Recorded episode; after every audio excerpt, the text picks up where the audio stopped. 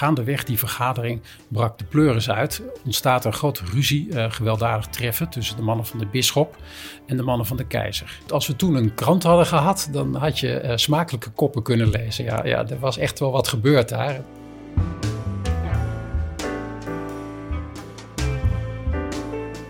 Ik, uh, ik vond het echt heel verrassend om vanuit dit perspectief opnieuw te kijken naar de geschiedenis van deze stad.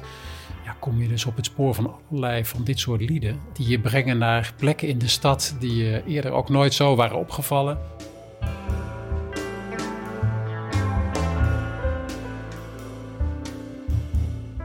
Je luistert naar de historische podcast van de Vereniging Oud-Utrecht.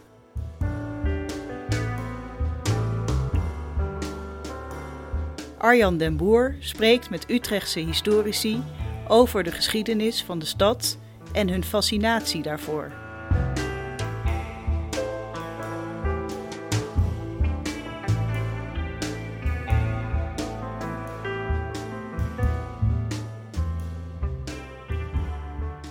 Deze podcast vanuit Utrecht die komt vanuit een negenhonderd jaar oude plek. Het uh, Paleis Lofen aan de Vismarkt uh, te vinden. Te gast in deze podcast, hoe kan het ook anders, bij dit onderwerp negenhonderd jaar stadsrechten, is uh, Kai van Vliet, Rijksarchivaris in Utrecht en historicus.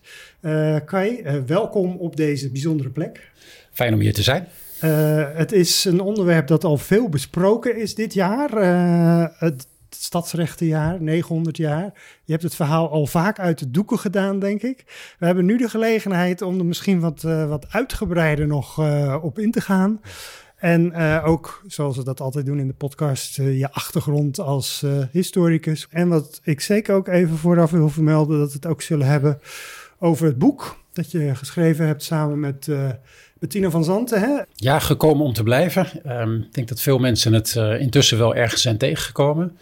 Als titel van ons boek of als titel van de website of van de expositie. En ze hebben alle drie veel met elkaar te maken. Maar uh, het boek is uh, inderdaad hetgeen wat ik uh, in hoofdzaak uh, aan dat thema heb bijgedragen. Samen met Bettina. Ja, en om vast een heel klein tipje van de sluier op te lichten. We gaan het zo wel uitgebreider over hebben. Maar de aanpak van dat boek is om aan de hand van nieuwkomers de hele stadsgeschiedenis eigenlijk te vertellen.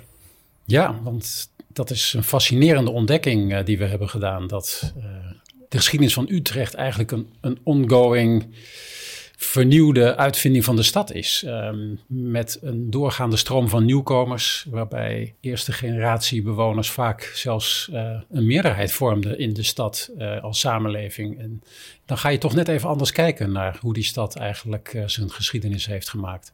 Ja, en die nieuwkomers die zijn dan wat breder nog dan we daar tegenwoordig onder verstaan. Ook mensen uit andere regio's van wat nu Nederland is. Ja, mensen die niet in Utrecht geboren zijn. Um, en dat kunnen mensen zijn uit de wat nabijere omgeving, maar uh, ook zeker van verder weg. Elders uh, uit vroeger, zeg maar, de andere gewesten hadden we nog geen uh, landsgrenzen zoals vandaag de dag.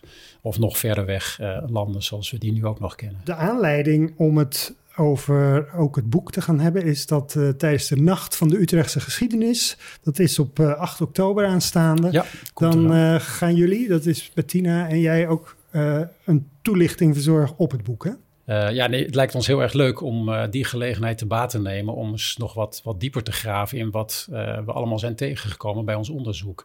Kijk, in de tentoonstelling uh, heb je uh, gelegenheid om kennis te maken met een aantal individuen. Het interessante van het boek is dat we veel meer ook hebben gekeken naar wie zijn eigenlijk de achterliggende groepen? Uh, wie representeren die mensen? Um, en, en, en hoe kom je dan uh, in Utrecht terecht? Dat is uh, vaak een verhaal wat ook raakt aan grotere gebeurtenissen in de geschiedenis. En dan krijg je hoe de, de geschiedenis van de stad eigenlijk ook een spiegel van de, uh, van de geschiedenis in bredere zin is. En, en, en dat is denk ik interessant om uh, nog eens verder op in te gaan. We gaan het eerst even hebben over jouw uh, achtergrond. Het zal niemand verbazen dat je uh, geschiedenis hebt gestudeerd. Ja, ik stuurde geschiedenis uh, in, uh, in, in, uh, in Utrecht. En ik had denk ik al vrij snel in de gaten dat middeleeuwen toch wel mijn spoor was. Dus uh, afgestudeerd in uh, wat toen middeleeuwse studies heette. Ik wil nog even vermelden, uh, vond ik toch wel leuk, dat je afstudeerscriptie over markten in middeleeuws uh, Utrecht ging. En dat je daar nog de Oud-Utrecht scriptieprijs mee hebt gewonnen. Ik heb het genoteerd, dat was, al, of dat was in negentien tweeënnegentig. De allereerste keer dat die werd uitgereikt uh, viel ik zomaar in de prijzen, tot mijn grote verrassing. Ik geloof wel een gedeelde eerste prijs, want de jury uh, kon niet helemaal uitmaken wat nou de allerbeste uh, uh, kandidaat was. Maar het was in alle gevallen een, uh, een grote eer en uh, ik vond het heel erg leuk. Um, Met de prijs heb ik geloof ik een P C aangeschaft en daar heb ik mijn proefschrift op getikt. Dus Kijk, uh, zo dus, uh, vang je over, met een koe een haas. Over, over die middeleeuwse markten, wat is daar zo bijzonder aan? Wat, wat, wat ontdekte je daarover? Nou ja, als, als student uh, loop je rond in de stad en dan raak je gefascineerd door, uh, door een stad waar, waar, waar zoveel verleden nog uh, uh, dicht aan de oppervlak ligt. En een stad met uh, een hele bijzondere structuur, zo'n oude gracht. En uh, daar is van alles te doen geweest. Dat het leven van, van de handel in die gracht de stad ook in, in hoge mate gevormd heeft. Dat begon mij steeds meer te dagen. Dus ik dacht, dat is een interessant thema om eens te kijken van hoe zit dat dan met die ontwikkeling van die handelsfunctie? En hoe vertaalt dat zich naar... Uh, ook zeg maar de topografie van de stad. Wat vind je dan terug van al die markten? En dan zitten we hier aan de vismarkt en de zoutmarkt. En dan kom je tot de ontdekking dat je dus heel ver terug kan in de tijd.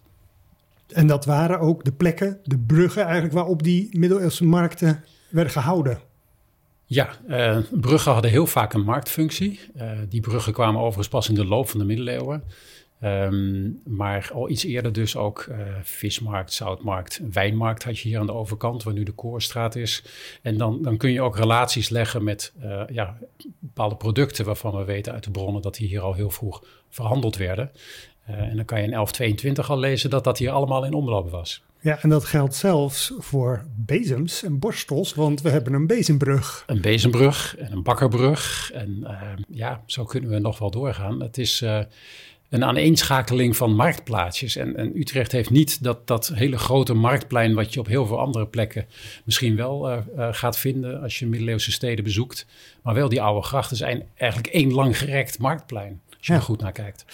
Uh, je gaf het al aan, je bent in tweeduizend twee uh, gepromoveerd. Dat ging over uh, kanunniken en uh, kapittels in het bisdom Utrecht. En ik zal, omdat ik het heb genoteerd... even de periode ook noemen waar het over gaat... van het jaar zeshonderdvijfennegentig tot twaalfhonderdzevenentwintig.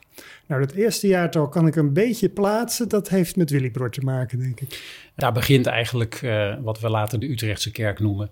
Um, de missie van Willibrord uh, uh, onder de Friezen, dat, uh, dat kunnen we uh, aan dat jaar vasthaken. Uh, Willibrord kreeg uh, letterlijk het castellum wat de Romeinen hier hadden gebouwd uh, uh, overgedragen uh, als eigendom. Uh, om daar uh, zijn kerk uh, groot mee te maken. Nou gaat dat uh, proefschrift over de kanunnikengemeenschap. Gemeenschappen, moet ik zeggen. Mm-hmm. Dat is iets uh, wat je, als je in de Utrechtse geschiedenis uh, gaat verdiepen... Uh, heel vaak tegenkomt, maar wat altijd een beetje lastig is uit te leggen. Uh, wat nou uh, kanunniken eigenlijk zijn. Hè? Uh, een bepaald soort geestelijke, maar achter op de flap van jouw... ook als boek uitgegeven, proefschrift, daar staat het vrij duidelijk. Anders dan bij monniken hield het leven niet op bij de muren van het klooster.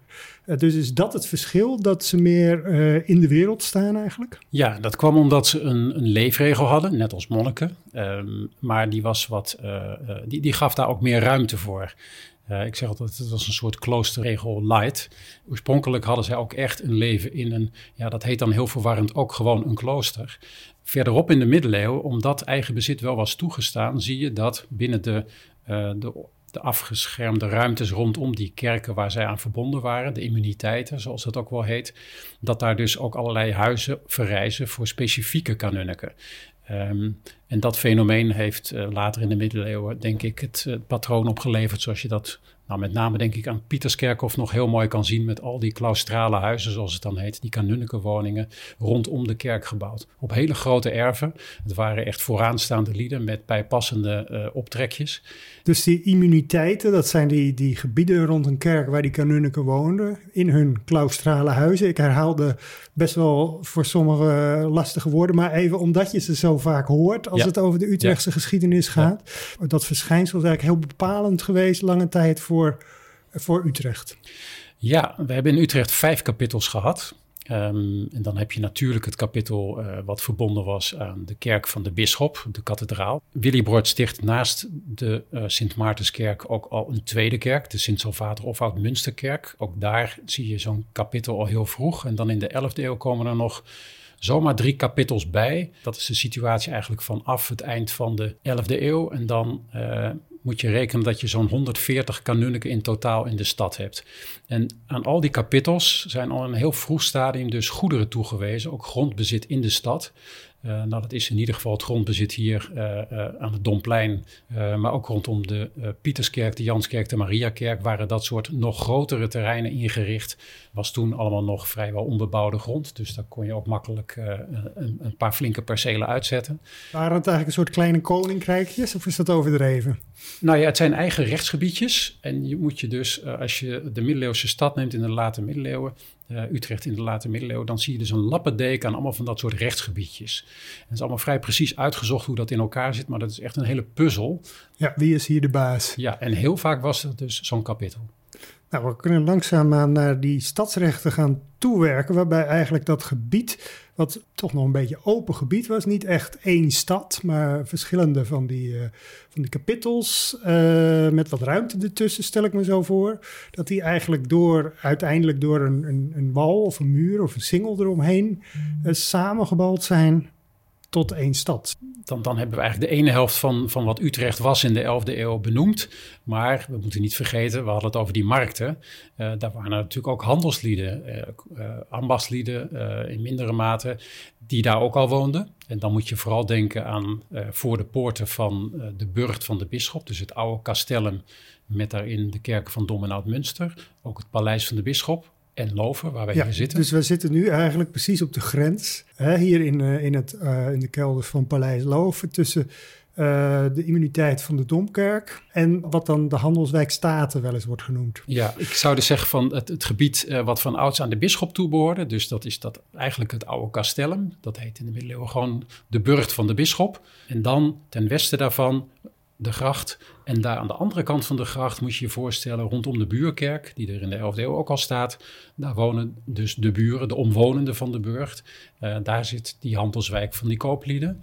En dat was uh, eigenlijk langs de oever van waar ooit de Rijn stroomde, nu onderdeel van de Oude Gracht. Uh, en, en vergelijkbare wijkjes met uh, meer verspreide bewoning had je dus ook nog in de nabijheid, uh, nou ja, uh, bij de Jacobikerk en de Waterstraat.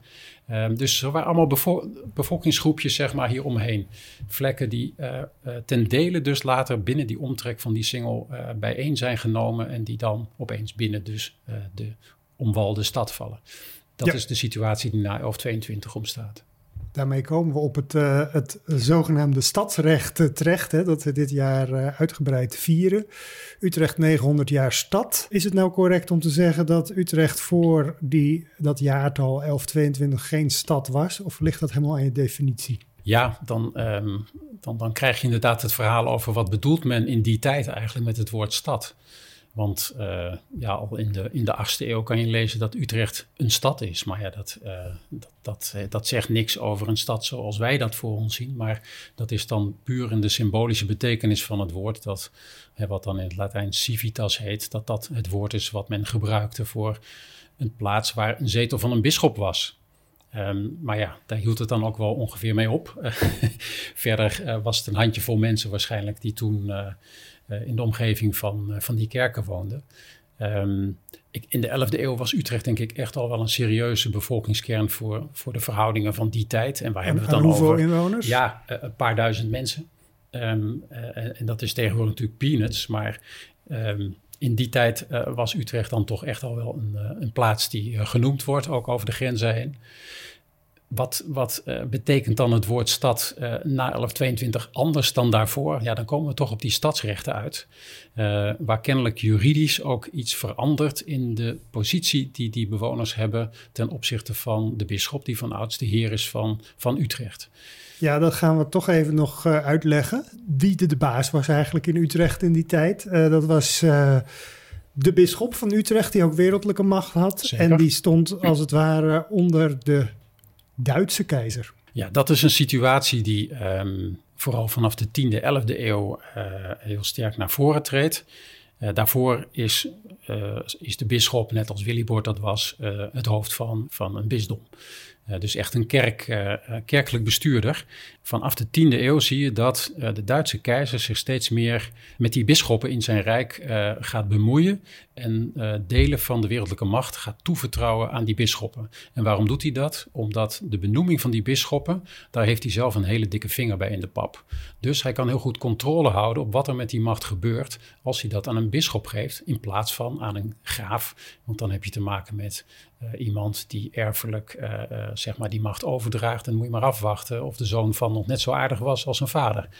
Dus um, dat is een beetje de strategie van die Duitse keizers. En, en dan zitten we echt in die tiende eeuw dat er zoiets als een Duits keizerrijk ontstaat. Daarvoor heb je Karel de Grote. Een stuk daarvan gaat door als Duits keizerrijk. Is dat hetzelfde als het zogenaamde Heilige Roomse Rijk? Ja, dat is hetzelfde. En dat gaat dus ook inderdaad vanaf Rome tot aan, nou ja, uh, ik geloof tot aan de grens van Denemarken kan je dan. Dus dat is een enorm gebied.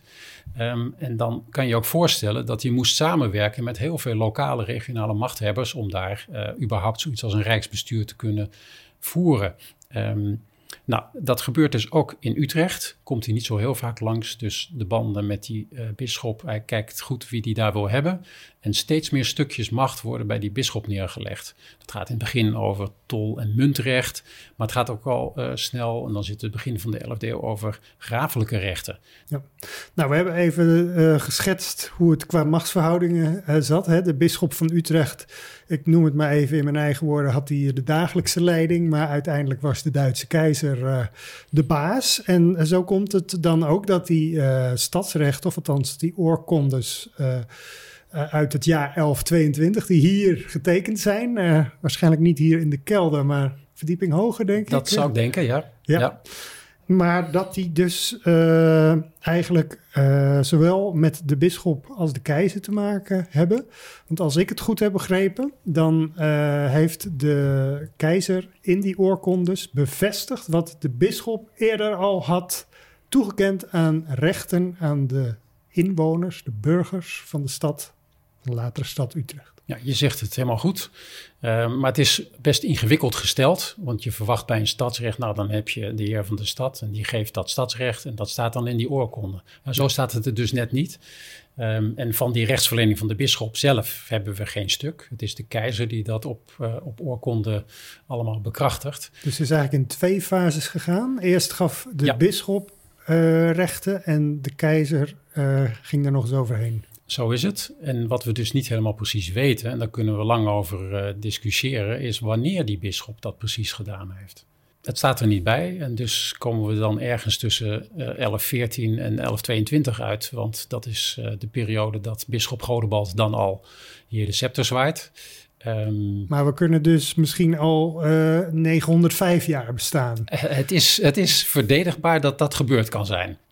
Kijk, dan, dan kom je terecht in iets wat uh, in de geschiedenis altijd uh, in de middeleeuwen uh, vaak voorkomt. Dat we niet alles precies weten. En dat je komt in waarschijnlijkheden. En, en welke aanwijzingen hebben we dan vanuit wat er gebeurt? Uh, dat je zegt van ja, dit is toch de meest waarschijnlijke situatie geweest.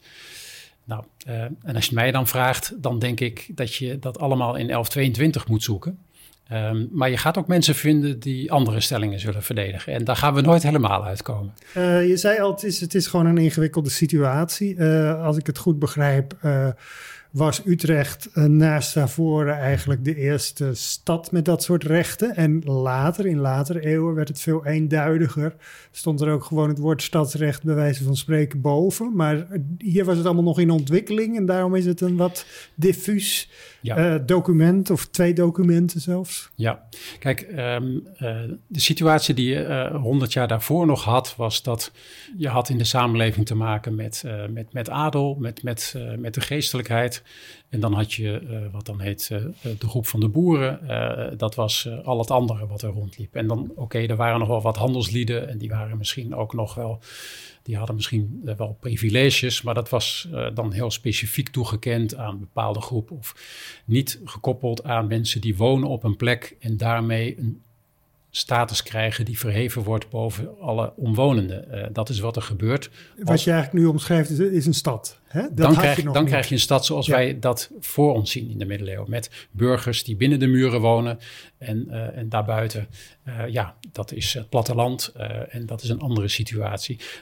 Die uh, rechtsfiguur die ontstaat voor het eerst eigenlijk pas in de elfde eeuw. Uh, Utrecht is dan met elf tweeëntwintig echt wel vroeg in die ontwikkeling. En je ziet dat diezelfde Duitse keizer Hendrik de Vijfde... Um, niet alleen in Utrecht, maar ook op andere plekken dus... Uh, de connectie zoekt met die, uh, met die burgers... en ook uh, daar een politiek uh, voordeel in ziet voor zichzelf... om die burgers als het ware aan zich te binden als getrouwen... Um, om um, nou ook wat grip te krijgen op wat die bisschop eigenlijk allemaal uitvoert...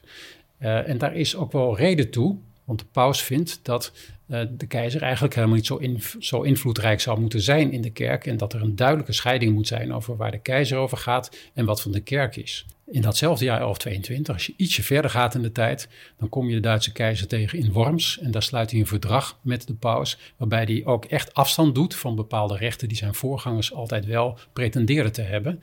En dan gaat hij zich dus... Uh, echt wat minder bemoeien met hoe die hele aanstelling van die bisschoppen gaat. Dat zit er dus al aan te komen met die rechtsverlening in Utrecht. En dat heeft ook in het achterhoofd meegespeeld. En dan is het dus heel interessant om te lezen in die, in die, uh, in die oorkonde van het stadsrecht. Dat begint eigenlijk dat de inwoners van de stad een eed van trouw afleggen aan de keizer.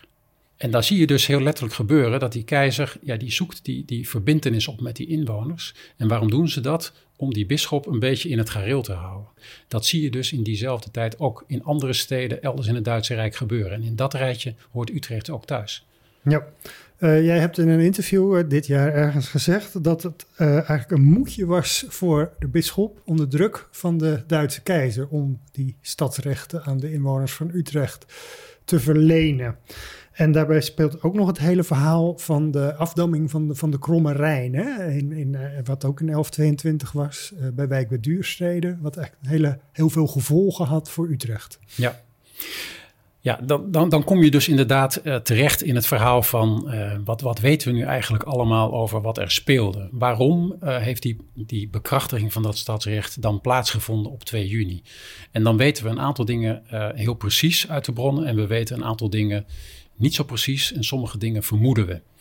Um, wat we zeker weten is dat hier een Rijksdag een vergadering was van belangrijke lieden, uh, bestuurders uit uh, omliggende regio's. Van de aartsbisschop van Keulen tot uh, nou, graaf, uh, graven hier uit de omgeving. En dat hier, dat is letterlijk hier hè? Dat was letterlijk hier, hier in de zaal boven ja, zaten ja, al ja. die... Ja, ja, we zitten hier in het paleis van de Duitse keizer. Dit was zijn residentie in Utrecht. Hij kwam hier vaker. En heel vaak is de aanleiding voor zijn komst dat hij dan zo'n vergadering heeft. Een rijksvergadering om uh, allerlei zaken die hier in dit deel van het Rijk speelden... om die uh, nou, met uh, de betreffende bestuurders uh, te regelen en daar de besluiten te nemen. Dat was ook aan de hand in mei elf tweeëntwintig. Na Pinksteren is hier vergaderd en er stond van alles op de agenda, uh, kun je je voorstellen... Uh, sommige dingen weten we ook iets van. Uh, en een van de dingen waarvan we sterk vermoeden dat het uh, op de agenda heeft gestaan, allerlei dingen wijzen daarop, uh, dat was die afdamming van de, van de Rijn, moet ik zeggen. Daarna werd het een Kromme Rijn, uh, want afgedamd uh, voorbij Wijk bij Duurstede. Um, allemaal in het kader van uh, het verder ontginnen van het Kromme Rijngebied. En ook het gebied bij Oostbroek werd uh, daarna in ontginning genomen. Uh, ook weer zoiets dat je zegt, ja... Het staat nergens geschreven dat het precies toen is gelegd, die dam. Maar als je gaat kijken, alles wat we weten over die ontginning... Um, dan wijst alles naar uh, elf tweeëntwintig als het moment waarop uh, in ieder geval het besluit is gevallen. Uh, voorbereiding kan al lang hebben geduurd, maar toen is de knoop doorgehakt. En daarna zie je allerlei aanwijzingen dat er daadwerkelijk een dam is gelegd. Dat er daadwerkelijk wordt ontgonnen. Dat er daadwerkelijk een Vaartse Rijn wordt gegraven naar het zuiden toe voor het scheepvaartverkeer. Uh, dus al die puzzelstukjes, uh, die, die zitten dan toch wel zo'n beetje uh, op die manier in elkaar. Ja, want die dam had uh, als gevolg voor de stad Utrecht dat hij niet meer per schip met handelswaren bereikbaar was. Ja, dat was natuurlijk ingewikkeld. Als je een dam in de Rijn legt, belangrijke uh, scheepvaartader uh, uh, uh, was dat natuurlijk, verkeersader. Um, dan moest je daar wel een mouw aan passen, want anders had je allerlei problemen hier met die, uh, die handel. En was een belang voor de handelaren die hier woonden. Eigenlijk ook een belang voor de bisschop van Utrecht, die hier de tol ter plaatse hief. Dus ja, die had er zelf ook uh, uh, alle reden toe om dat kanaal te graven, want uh, je wilde wel dat het verkeer gewoon door kon. Had hij denk ik ook nooit de toestemming gekregen van de keizer als hij daar niet een oplossing voor had geboden. Nee. En die stadsrechten zijn dan, naast dat die, die vaart, die Vaartse Rijn werd gegraven, zijn die stadsrechten ook een soort goedmakertje voor de bewoners van Utrecht? Nou ja, dan zo, hebben zo, een compensatie eigenlijk. Zo zou je het kunnen stellen, uh, maar dan is er nog wel één ding wat we ook moeten vertellen, namelijk, en dat staat ook geschreven in de bronnen, dat er uh, gaandeweg die vergadering brak de pleuris uit, ontstaat er grote ruzie, uh, gewelddadig treffen tussen de mannen van de bisschop en de mannen van de keizer. En wat we ook weten is dat er uh, inwoners uit de stad de mannen van de keizer te hulp zijn geschoten. Uh, de schout en de burggraaf bijvoorbeeld, uh, die stonden aan de goede kant in het conflict. En uh, ja, als je dan vervolgens leest... Uh, Nogmaals, dat was allemaal hier, nou ja, hè? maar uh, ging dat echt met, met, met zwaarden of was het meer een verbaal gevecht? Uh, er is echt uh, een, een gewapend treffer geweest. Ik denk ook met zwaarden. Er is gevochten en uh, er is een kroniek die vertelt dat de mannen van de bisschop zich terugtrekken in een toren achter het bisschoppelijk paleis. Uiteindelijk wordt de bisschop gevangen gezet. Die moet vrijgekocht worden na bemiddeling van de aartsbisschop van Keulen met losgeld. Uh, uh, een van de grote uh, boosdoeners is uh, de graaf hier in de nabije omgeving. Die wordt uh, wegens hoogverraad aangeklaagd en uit zijn ambt gezet.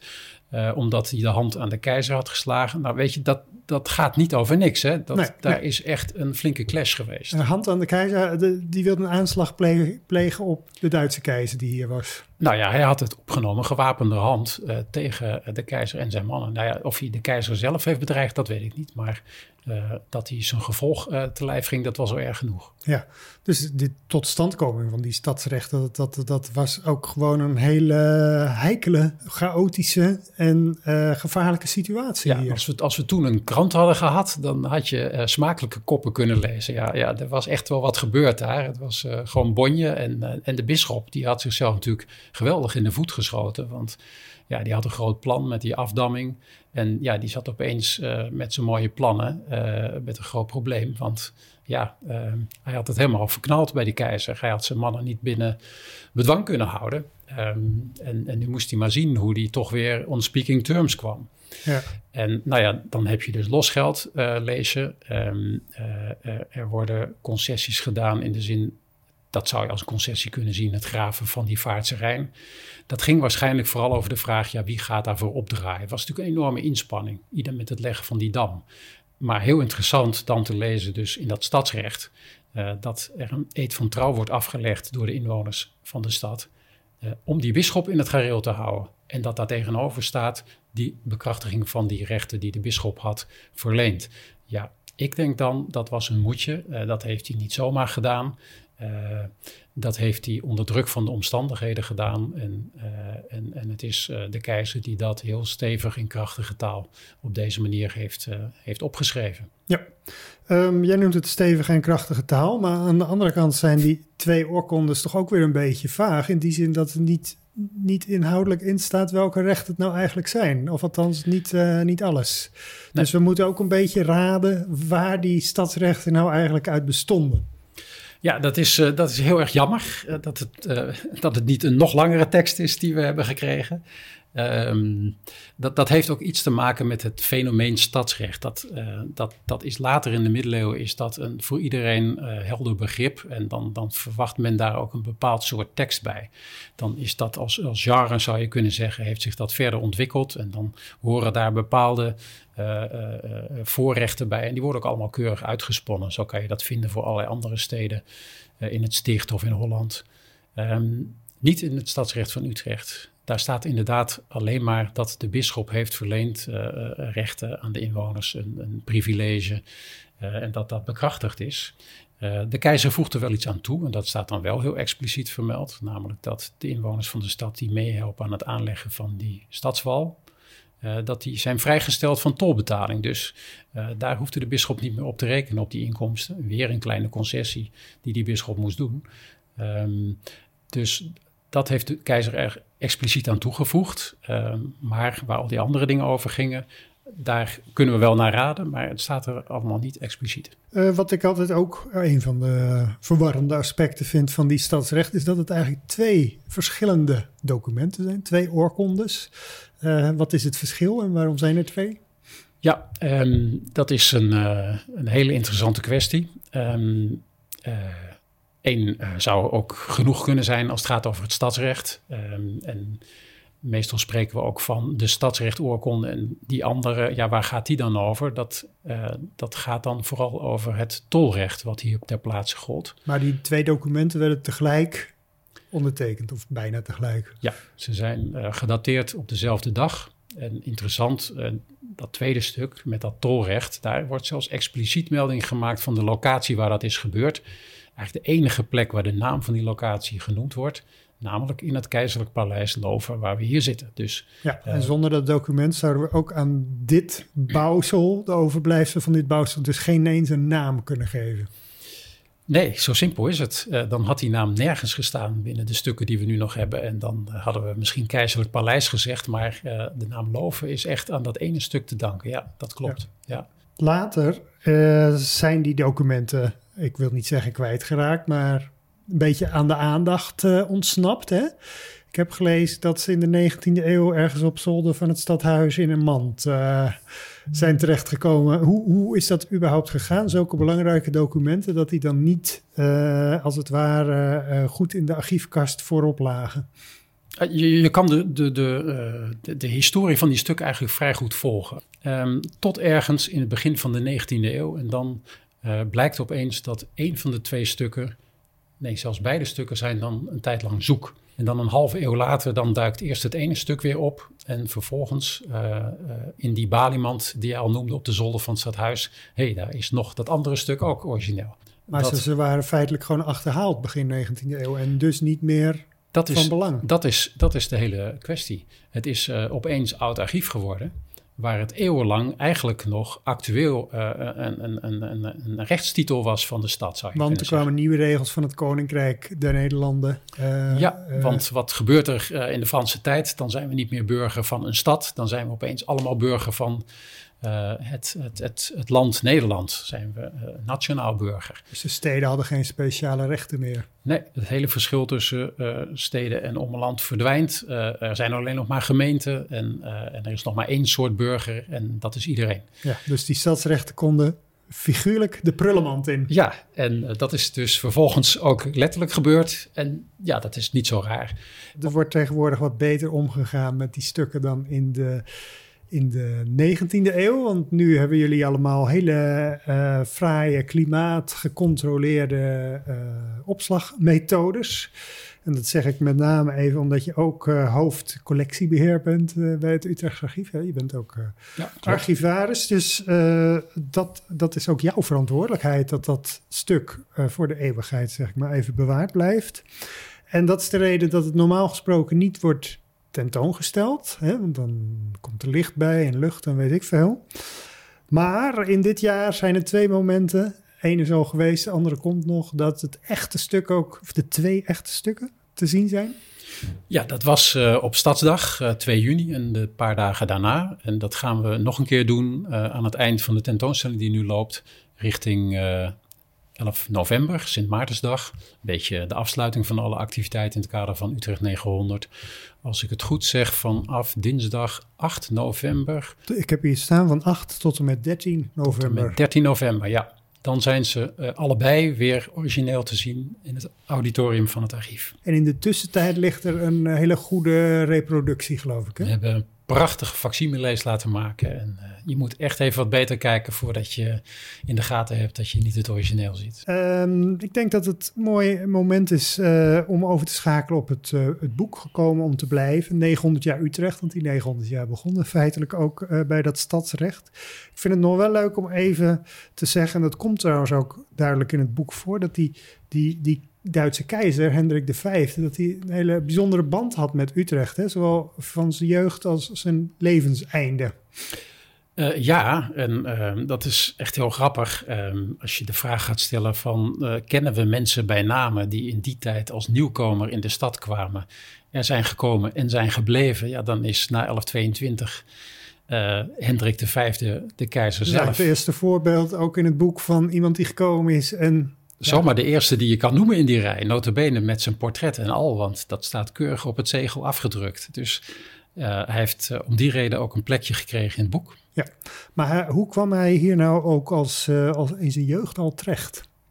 Ja, dat is interessant. Hij uh, uh, heeft hier als jongetje uh, een paar jaar rondgelopen. Uh, als we de bronnen mogen geloven, uh, was hij toevertrouwd door zijn vader aan de zorgen van de toenmalige bisschop Koenraad, de bouwheer van de Mariakerk, die ergens, uh, ik geloof, duizend negenennegentig overlijdt. Um, wat heet, hij wordt vermoord. Heel verhaal op zich. Um, maar goed, uh, Hendrik de Vijfde dus als jongetje, eind elfde eeuw hier bij uh, bisschop Koenraad. Um, niet alleen in Utrecht, hij zal met de bisschop ook mee op reis zijn geweest. Uh, maar hij moet de stad gekend hebben, persoonlijk hebben gekend. Nou, en toen hij eenmaal keizer was, toen kwam hij hier een aantal malen. Uh, hier in zijn, uh, zijn Paleis Lofen, uh, om bijvoorbeeld vergaderingen te houden. Hoe vaak bij benaderingen gaat dat? Ik denk dat hij uh, een keer of vijf hier zeker is geweest, ja. uh, gedurende zijn regeringsjaren. Uh, en heel interessant, uh, ook zijn verloving heeft hier plaatsgevonden. Oh ja. um, hij is namelijk in elfhonderdveertien getrouwd met een toen nog zeer jonge Engelse prinses. En een paar jaar daarvoor, in elfhonderdtien, heeft hij die uh, prinses Mathilde voor het eerst ontmoet. En dat was hier in Utrecht. Zij kwam uit Engeland over. Hij kwam vanuit het Duitse Rijk haar tegemoet gereist. En hier hebben ze elkaar dus ontmoet. En moet toch een feestmaal zijn geweest. Hè? Dat, uh, dat heeft die, zich hier wellicht dat, afgespeeld. Ja, ja. Er was in het paleis ook een kamer van de koningin, lezen we in latere bronnen. Dus uh, er was ook een optrekje voor haar. En ook in elf tweeëntwintig was zij mee hier met haar eigen gevolg. Heeft zij ook een oorkonde uitgevaardigd, heel bijzonder. Dat heeft dan weer te maken met abdij in Oostbroek, waar zij uh, een dotatie aan heeft gegeven, zeg maar uh, de goederen waarmee die abdij van de grond kon komen. Uh, ja, dat, daar heeft zij dus haar naam uh, persoonlijk aan verbonden. En ook dat geeft weer aan dat Utrecht voor hen niet zomaar een plaats was. Nee, uh, want uh, Hendrik de Vijfde, die koos Utrecht ook eigenlijk uit om dood te gaan, om het zo maar te zeggen. Ja, ja, zo kun je het echt wel zeggen. En dan moet je weten dat zijn overgrootvader, Koenraad de Tweede, moeten we een stukje terug in de tijd, in de elfde eeuw. Die lag hier ook al begraven. Dat wil zeggen, zijn ingewanden waren hier bijgezet midden in de Domkerk. Daar stond een grote tombe, keizerstombe, uh, midden in het koor waar ook de kanunniken, zeg maar, dagelijks bijeenkwamen. Uh, met een grote uh, lichtkroon daarboven. En dat was een bijzondere plek. Uh, en dan moeten we terug naar het jaar duizend negenendertig. Toen was die keizer hier voor uh, uh, het feest van Pinksteren. En is die man plotseling bezweken aan ik weet niet wat. Maar uh, opeens moest bedacht worden wat ze met, uh, met die keizer aan moesten. Uh, zijn lichaam wilden ze naar de grafkerk in Speyer brengen. Uh, maar...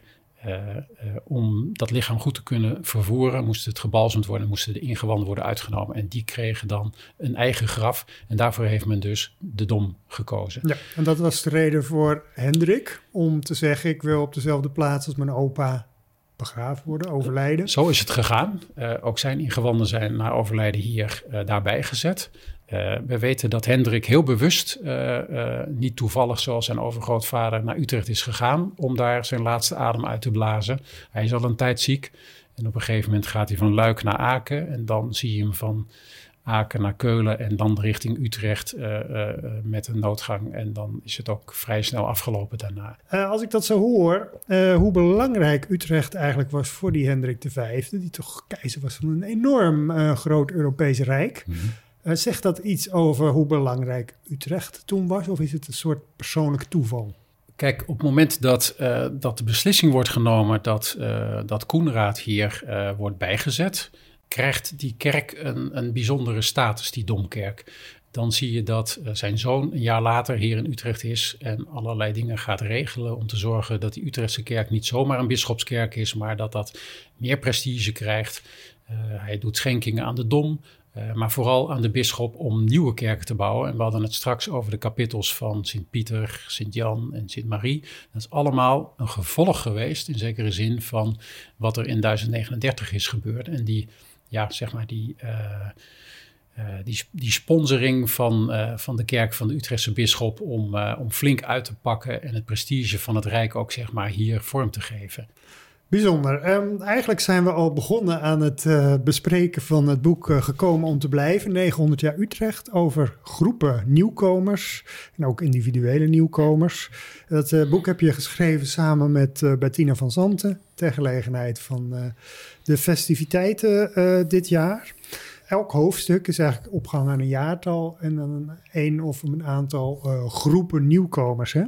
En uh, die van het eerste hoofdstuk, elf tweeëntwintig, dat zijn keizers, kloosterlingen. Nou, die hebben we al zo'n beetje besproken, maar ook Lombarden. Ja, wat zijn Lombarden? Nou, uh, sommige luisteraars kennen misschien het Lombardenhuis in de Boterstraat, vlak naast het Eloie Gasthuis. En, dat is op de hoek daar, geloof ik, hè? Um, Net achter de Mariaplaats. Ja, daar zit je inderdaad helemaal in de buurt. Ja, dat is heel bijzonder. Daar staat een, een huis wat op bouwhistorische gronden uh, als uh, midden dertiende eeuws uh, was gedateerd. En uh, daar is al een, een tijdje terug de relatie gelegd met de vermelding van Lombarden. En dat zijn dus uh, bankiers uit Italië, uit Noord-Italië, Lombardije. En je ziet dat ook op andere plekken in, in Noordwest-Europa. Uh, in, die, uh, in het midden van de dertiende eeuw begint dat een beetje. Uh, dat ze hun weg zoeken en dat bankiersbedrijf vanuit hun, uh, hun geboortestad meenemen. En toestemming krijgen van landsheren om dat uh, beroep ook... Uh, dat is echt een privilege, want je mocht je echt niet zomaar als bankier vestigen. Dat was eigenlijk een beetje ingewikkeld in de christelijke leer. Rente maar, en zo, dat... Uh... Ja. Net als dat in de islam nog uh, een beetje taboe is, zo was dat in het christendom ook toen. Zeker. Uh, dat stond eigenlijk een beetje haaks op de christelijke leer, dat je, dat je rente vroeg en dat je uh, met geld uh, uh, meer geld kon verdienen. Uh, eigenlijk zijn zij een soort van escape voor uh, de samenleving in, uh, in Noordwest-Europa om toch... Met, uh, met de toenemende betekenis van geld ook om te gaan. Uh, iemand moest dat klusje toch klaren. En zij, waren... zij mocht het vuile werk eigenlijk doen uh, van, ja. van leningen ja. verstrekken. Ja, ja. ja, en daar liepen ze ook, liepen ze ook zeker bepaalde risico's mee. Uh, en dat is in Utrecht in twaalfhonderdzestig ook aan de hand. Dan hebben we een bisschop die verleent dus die Lombarden uh, het voorrecht om zich hier te mogen vestigen. En om daar dus een, uh, een bankiersbedrijf... Uh, een vergunning eigenlijk. Ja, een vergunning. Ja. Uh, die, die geeft dus ook zijn bescherming aan die lieden. Uh, Niettemin uh, gaat het een paar jaar later toch mis. En uh, is ja, notabene Gijsbrecht van Amstel, dan een leenman van, uh, van de bisschop, die uh, uh, een knokpartij uh, heeft met, met die Lombarden. En notabene hier uh, in de Domkerk voor het altaar van de bisschop uh, uh, met zijn slaas raakt en op de vuist gaat. Ja. Nou, uh, daar moet hij flink voor boeten. Uh, ja. en, uh, maar daar, daar Gijsbrecht van Amstel die later door vond precies uh, dezelfde, een heet hoofd, uh, zoals we later ook hebben leren we- zien. Uh, maar uh, ja, dat is dus uh, dan aan de hand. En, en dan uh, sneuvelt er dus ook een van die Lombarden. Ja, ja, want het waren drie broers. Ik heb even uit ja. het boek, uh, het, staat het, het staat het in natuurlijk, genoteerd. Andreas, Albert en Volkwin Asinari. En de achternaam lijkt me wel Italiaans, maar de voornamen... Nou ja, uh, kijk, we kennen die namen uit een Latijnse tekst, uh, uit een, uh, een oorkonde van de bisschop. Uh, die waren in die tijd allemaal in het Latijn, dus ja. de, de ongetwijfeld Italiaanse namen zijn dan uh, uh, verlatijnst. Ja. Nou, als we iets verder gaan bladeren in het boek, ik sla het ook even open, uh, dan, dan, dan komen we bijvoorbeeld bij het jaartal vijftien tachtig. Hier, uh, hier heb ik hem. En dan luidt de titel Waalse wevers en Engelse soldaten. Laten we het eens even over die Waalse wevers hebben. En uh, dat speelde zich allemaal af uh, rond het Predikerkerkhof. Uh, nou ja, vijftien tachtig zit natuurlijk uh, even in een hele andere tijd. Uh, moeten we even de sprong maken naar uh, de tijd van de opstand. tachtigjarige oorlog. Reformatie uh, geweest. Reformatie uh, volop aan de gang. Um, dus uh, dat, dat is de, de setting. Het gaat dan eigenlijk een tijd lang uh, vrij goed met de zaak van de opstand. En de noordelijke gewesten hebben zich dan ook verenigd. Hè, en de Unie van Utrecht. Uh, om die strijd uh, uh, met succes te kunnen voeren. Dat heb je nu uh, goed even neergezet. Uh, nu naar die Walen, want ja, wat doen die Walen nou in Utrecht? En Walen, wat zijn dat? Dat zijn uh, Franstalige uh, mensen uit de zuidelijke Nederlanden. Die komen dus deze kant op. En waarom komen ze? Omdat uh, er dan een, kant op, een kanteling plaatsvindt in de strijd tegen Spanje. Er is een, een nieuwe landvoogd die uh, heel succesvol een aantal van de zuidelijke gewesten weer voor zich weet te winnen. Um, en daar één voor één eigenlijk al die steden oprolt waar, uh, waar de Calvinisten uh, dan de jaren daarvoor uh, toch het bestuur in handen hadden gekregen. Um, dus die, die Walen die vluchten eigenlijk, omdat ze protestants waren, naar het noorden? Uh, ze gaan ook naar omringende landen, maar zeker ook naar die noordelijke gewesten waar ze zich dan toch veiliger voelen. En ze komen dus in al die steden in Holland terecht, maar ook in Utrecht. Dat blijkt, want hier heb je dan in vijftien tachtig de situatie dat uh, net een paar kloosters eigenlijk uh, uh, leeg zijn gekomen. Uh, omdat daar uh, de Franciscanen, de Dominicanen uit zijn weggejaagd uh, door, de, door de Calvinisten. Um, en die Walen die mochten dat Predikherenklooster, uh, wat daar toen stond bij de, bij de Breedstraat en het Predikerkerkhof, en de Watertoren daar, daar vonden ze hun onderkomen eigenlijk. Ja, het stadsbestuur moest daar iets mee. Nou, hele actuele problematiek. Wat doe je met vluchtelingen? En nou, uh, in die tijd hadden we nog een paar uh, locaties leegstaan. En wat waren dat voor locaties? Dat zijn de kloosters. Dus vluchtelingenopvang uh, anno vijftien tachtig, uh, dat is uh, dus het Predikerenklooster. Het klooster van de predikeren, ook wel Dominicanen. Um, het was best een groot complex. Uh, daar kun je nu nog resten van terugvinden in de Predikerenstraat. Achter de gevels van een paar huizen zie je nog gebouwen staan die daarbij hoorden, maar het meeste is weg. Uh, zoals ook de kerk helemaal weg is. Die kerk die stond eigenlijk op een stuk van wat nu de Breedstraat is. Ja. Um, dus die hoek. Op de hoek eigenlijk, hè, van de Breedstraat en het Predikerkerkhof. Ja, precies. Nou, er staat ook een kaartje, ja, in het boek, ja, maar daar, daar ja. stond de kerk van het uh, klooster en dat werd dan eigenlijk de Waalse kerk. Uh, nou ja, uh, dat is een interessante, want het waren Calvinisten, dus daar moesten ze wat mee. En uh, ze wilden heel graag een plek om ook samen te komen, maar die kerk stond er niet meer. Uh, die stond oh, die op de nominatie, ja, om te slopen. Uh, maar goed, in de Janskerk mochten ze dan diensten houden. En een tijdje later dan uh, zie je ze verhuizen naar uh, de Pieterskerk. En daar is nu nog steeds de Waalse kerk, de Église Wallonne. Ik wilde even over uh, de jaartallen die hierna komen in het boek, Uh, zestien vierenzestig en zeventien dertien, het hebben over uh, Joden. Want uh, het, in het ene hoofdstuk titel staat het nadrukkelijk: Lutheranen en Hugenoten, maar geen Joden. Die waren niet welkom in Utrecht. Ja, het, het verhaal van Utrecht met, uh, met, met de Joden, dat is een, uh, ja, niet een, een heel fraai verhaal. Ik moet, moet er wel bij zeggen dat het in de late middeleeuwen uh, in grote delen van Europa en in de Nederlanden uh, überhaupt heel moeilijk was voor Joden om zich daar te vestigen. Um, in de tijd van de Republiek zie je dat er een kentering komt en Amsterdam neemt daar het voortouw. Portugese Joden, die dus uh, worden vervolgd uh, uh, door de Habsburgers in, uh, in Spanje en Portugal. Die nemen de wijk naar Antwerpen en vervolgens, als Antwerpen valt, zie je dat ze ook uh, doorkomen in de noordelijke Nederlanden. En Amsterdam uh, uh, stelt dan zijn poorten open. Overigens ook daar nog onder bepaalde condities aanvankelijk. Neemt niet weg dat er al heel snel zich een, een Joodse gemeenschap vormt van, uh, van serieuze betekenis. Um, ja, ook elders in, uh, in de Republiek proberen ze uh, uh, de mogelijkheid te krijgen zich te vestigen, vooral in de steden. Ze waren natuurlijk heel erg in handel actief. Dat mag in sommige steden wel, maar in Utrecht mag het nog heel lang niet. Um, dat wil zeggen, uh, de Staten van Utrecht, het gewestelijk bestuur, wil wel een oogje dichtknijpen als het gaat over Joden die zich in Maarsen vestigen. Dat is eigenlijk uh, nou ja, net buiten de grens van wat toen de gemeente Utrecht was, de stadsvrijheid. Daar konden ze dan wel terecht. En uh, dat had dan uh, voor die Joden daar wel de gunstige uh, bijkomstigheid dat ze op de markt in Utrecht Uh, op zaterdag uh, gewoon hun handel konden drijven. Maar dus ze mochten wel uh, de stad in, maar niet er wonen? Ze mochten er niet wonen, betekent dat als de poorten dichtgingen aan het eind van de dag, wegwezen. Zo was de situatie vanaf eigenlijk het midden van de zeventiende eeuw. En neemt niet weg dat Maarsen al heel snel uitgroeit tot een serieuze Joodse gemeenschap. Met was ook een synagoge. Met een eigen synagoge.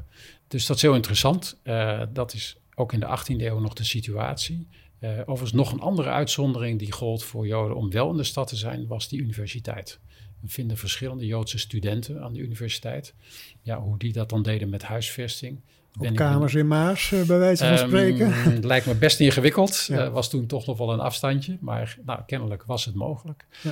Um, en, en incidenteel is er dus ook nog een episode met beleggers die dus tijdelijk hier zich mogen vestigen. Maar, ja, op het moment dat ze flink geld binnenbrengen, dan werd er een oogje dichtgeknepen. Precies, misschien. Dan had het stadsbestuur uh, opeens een belang. En, uh, maar goed, dat was dan toch vaak weer van tijdelijke aard. Dus bottom line, eigenlijk tot eind van de achttiende eeuw was Utrecht uh, niet een plek waar je kon wonen als je Joods was. Dat verandert pas in zeventien negenentachtig. Um, En dat is onder invloed van de toenmalige stadhouder Willem de Vijfde. Die heeft er waarschijnlijk bij het stadsbestuur op aangedrongen dat dat nou eindelijk eens ging veranderen. Dan, dan krijgen ze dus uh, het recht om zich er te vestigen. Dat is nog net iets anders dan dat je burger van de stad kan worden. Er waren allerlei gradaties. Uh, maar die horde wordt eigenlijk genomen in de Franse tijd. Want ja, dan uh, hebben we dus inderdaad uh, nog maar één, één burger in Nederland. En uh, verdwijnt ook... Uh, De, de verschillen tussen verschillende godsdiensten, dan, uh, dan is gelijkheid uh, uh, toch uh, de regel die uh, boven alles gaat. En dat, dat is voor de Joodse gemeenschap heel belangrijk geweest. Daardoor konden ze zich ook volwaardig in de stad vestigen. Ja, en sindsdien ongeveer rond achttienhonderd hebben we ook synagogen in de stad. Ja, aan de Springweg. Ja. We zijn even in vogelvlucht door de eeuwen heen gegaan aan de hand van het boek uh, Gekomen om te blijven, aan de hand van groepen nieuwkomers. Het boek heb je samengeschreven met uh, Bettina van Santen. Die heeft uh, met name de negentiende en twintigste eeuw uh, meer haar specialisatie onder handen genomen. Het uh, aardig is dat jij één hoofdstuk wel uit die periode ook hebt geschreven, net zoals zij één hoofdstuk uit de zestiende eeuw zestiende voor haar rekening heeft genomen. Maar jij hebt ook het hoofdstuk geschreven uh, negentien drieëndertig en dat is getiteld Joodse vluchtelingen, woonwagenbewoners en Chinezen. En dat hoofdstuk loopt dan door tot en met de uh, bezettingsjaren. Nou, we hebben het net al in vroege eeuw over uh, Joodse inwoners gehad. Die andere twee uh, zijn misschien ook nog wel even het vermelden waard. Uh, woonwagenbewoners en Chinezen. Uh, laten we met die eerste beginnen. Daar staat ook uh, een hele mooie uh, foto van een uh, groep woonwagenbewoners aan de rand van Utrecht. Ergens staan het nog van die klassieke houten uh, woonwagens, zo'n heel gezin. Ja, het was voor uh, woonwagenbewoners uh, in Nederland. Um, vanaf de jaren twintig eigenlijk werd het steeds ietsje ingewikkelder om zeg maar, die, die, die levenswijze die ze hadden rond te trekken uh, met die wagens om die voor te zetten. Ze mochten niet zomaar overal staan, dus er waren inderdaad uh, woonwagenkampen waar ze dan uh, met die wagens terecht konden. En daar konden uh, heel veel wagens uh, staan hoor. En ze konden ook van, van de ene naar de andere plek trekken, dat was, dat was allemaal toegestaan, maar het wordt allemaal wat meer gereguleerd. Um, tijdens de Duitse bezetting, dan zie je dat er uh, uh, verdere maatregelen worden genomen om, uh, om die groep zeg maar uh, ja, een beetje in de hoek te drijven. En dat wordt nog verder aangejaagd omdat een deel van die woonwagenbewoners uh, tot de groep van de zigeuners hoort. Um, en dat was vanuit de rassenleer een, uh, een, een problematische groep uh, waar men mee wilde afrekenen. Nou, dat is het, het akelige verhaal van uh, zigeuners die naar de vernietigingskampen worden gestuurd. En jij beschrijft in dit hoofdstuk het, het merkwaardige verhaal dat Utrechtse woonwagenbewoners ja, eigenlijk naar Westerbork werden gestuurd, maar weer terugkwamen omdat ze geen tussen aanhalingstekens echte zigeuners uh, bleken te zijn. Echt een bizar verhaal. Dat is, uh, het heeft zich afgespeeld in de maand mei van negentien vierenveertig. Uh, de zogenaamde zigeunerrazzia heeft toen plaatsgevonden. Dat speelde in heel Nederland. Dat was een, uh, een orde van, van het Duitse gezag dat alle uh, zigeuners dus naar Westerbork moesten. Maar de uitvoering van die opdracht die is heel verschillend gegaan. Uh, die is uh, in, uh, in Utrecht nogal uh, rigoureus opgevat. Daar waren inmiddels uh, een aantal van die woonwagenbewoners geconcentreerd, ook uit andere delen van de provincie. Er waren nog maar een paar van die kampen over uh, in Nederland. En in Utrecht heeft men doodleuk uh, uh, gezegd van nou, die moeten dan allemaal naar Westerbork. De politie heeft daar, uh, uh, dus de, hebben we het over de gemeentepolitie, Uh, die heeft daar uh, heel vrolijk aan meegewerkt. Ja, om net dat allemaal mogelijk te aan, maken. Aan, aan de Joden van Utrecht, hè? Die ook door de Utrechtse politie zijn uh, ja. opgepakt. Uh, dus dat is geen goed verhaal. Maar het hele gekke was dus dat de Duitse bezetter, toen die mensen aankwamen in, in Westerbork, Uh, werd er uh, zo eens naar die groep gekeken en uh, opgemerkt van ja, maar zijn dat allemaal wel zigeuners? En toen ze nog wat beter uh, gingen doorvragen, toen bleek dat dat eigenlijk helemaal niet het geval was. Voor zover wij weten waren er op dat moment ook inderdaad geen zigeuners op het kamp aan de Huppeldijk uh, bij Utrecht uh, aanwezig. En uh, ja, dat is dan de, de, de, de krankzinnigheid van het hele systeem. Dat men vervolgens zegt, maar ook de redding voor deze groep. Ja, uh, geen zigeuners. En dus gaan ze terug. Um, en zo is het gebeurd. Ze zijn uh, met de volgende trein weer terug naar Utrecht uh, gestuurd. Dan uh, hebben we in de titel ook Chinezen staan. En als ik de bladzijde omsla, staat er een uh, foto die overigens ook in de bezettingsjaren is gemaakt door uh, de Nico Jesse van Chinezen in Wijk C. Ja, dat is een intrigerende foto. Hij was mij nooit eerder opgevallen. En dat, dat heb je met meer van die foto's in dit boek. Maar opeens treft je dan zoiets. Dat daar uh, in, een, in een woning die nauwelijks zo mag heten, daar hangen dan wat van die Chinese mannen rond. Echt wat je noemt arme sloebers. Uh, maar die hebben daar dus de oorlogsjaren gesleten. Hoe, hoe, hoe zit dat? Uh, dat begint ergens begin jaren dertig, onder invloed van de crisis. Heel veel van hen waren werkzaam in de scheepvaart internationaal. Uh, die zitten opeens allemaal uh, uh, zonder werk. Uh, ook in Rotterdam uh, zaten een aantal zonder werk. Dus die moeten iets. En die verzinnen dan dat ze op de markt uh, pinda's gaan verkopen.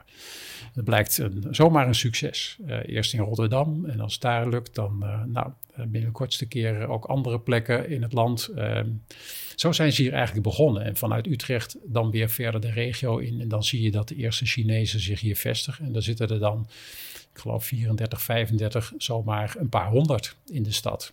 Ja, allemaal uh, zonder uh, blijf, verblijfsvergunning voor langere tijd, maar uh, en dan vraag je je af, hoe is dat dan gegaan tijdens de oorlogsjaren? Ja. Nou ja, uh, zoals alle jonge mannen, blijken ook deze Chinese jongeman op enig moment te zijn opgeroepen voor de arbeidseinsatz. Um, ja, en toen ze zich moesten melden, ze spraken amper een woord Nederlands, laat staan Duits, dus wat gingen ze met de jongens doen? Nou ja, uiteindelijk worden ze dan geloof ik bij Demka en nog een staalfabriek ingezet uh, en daar hebben ze zich klaarblijkelijk ook nog verdienstelijk gemaakt.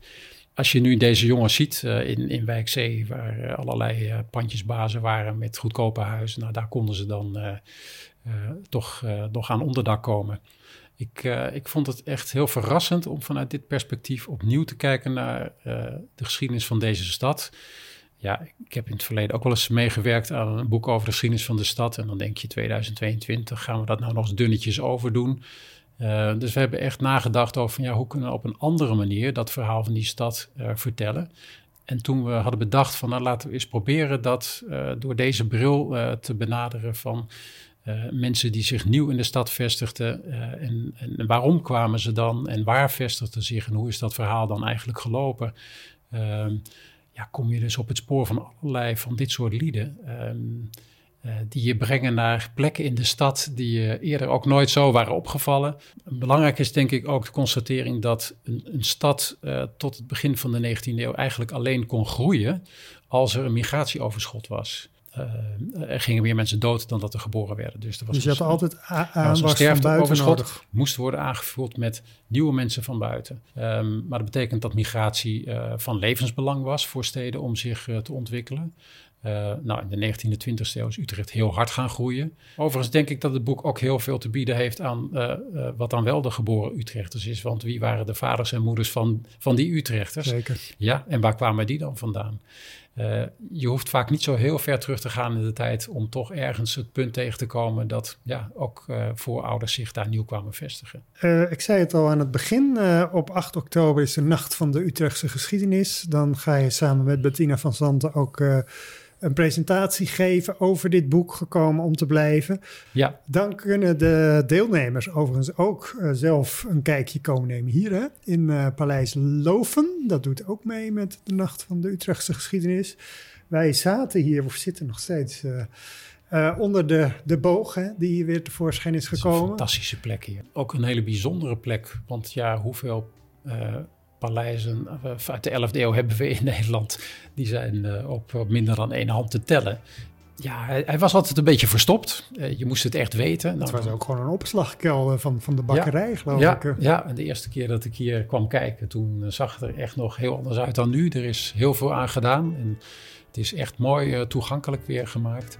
Ja, ik denk dat dat een enorm cadeau is aan de stad, dat we deze plek nu weer voor publiek uh, toegankelijk hebben. En dat het verhaal van het stadsrecht wat op deze plek is uitgevaardigd, ook echt weer op deze plek uh, verteld kan worden en, uh, en beleefd.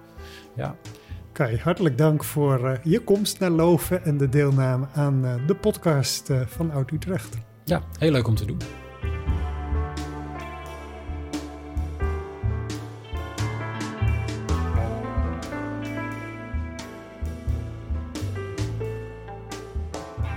Je hebt geluisterd naar de historische podcast van de Vereniging Oud-Utrecht. Samenstelling Arjan Den Boer. Wil je deze podcast blijven volgen? Abonneer je dan via de gebruikelijke platforms of via w w w punt oud utrecht punt n l.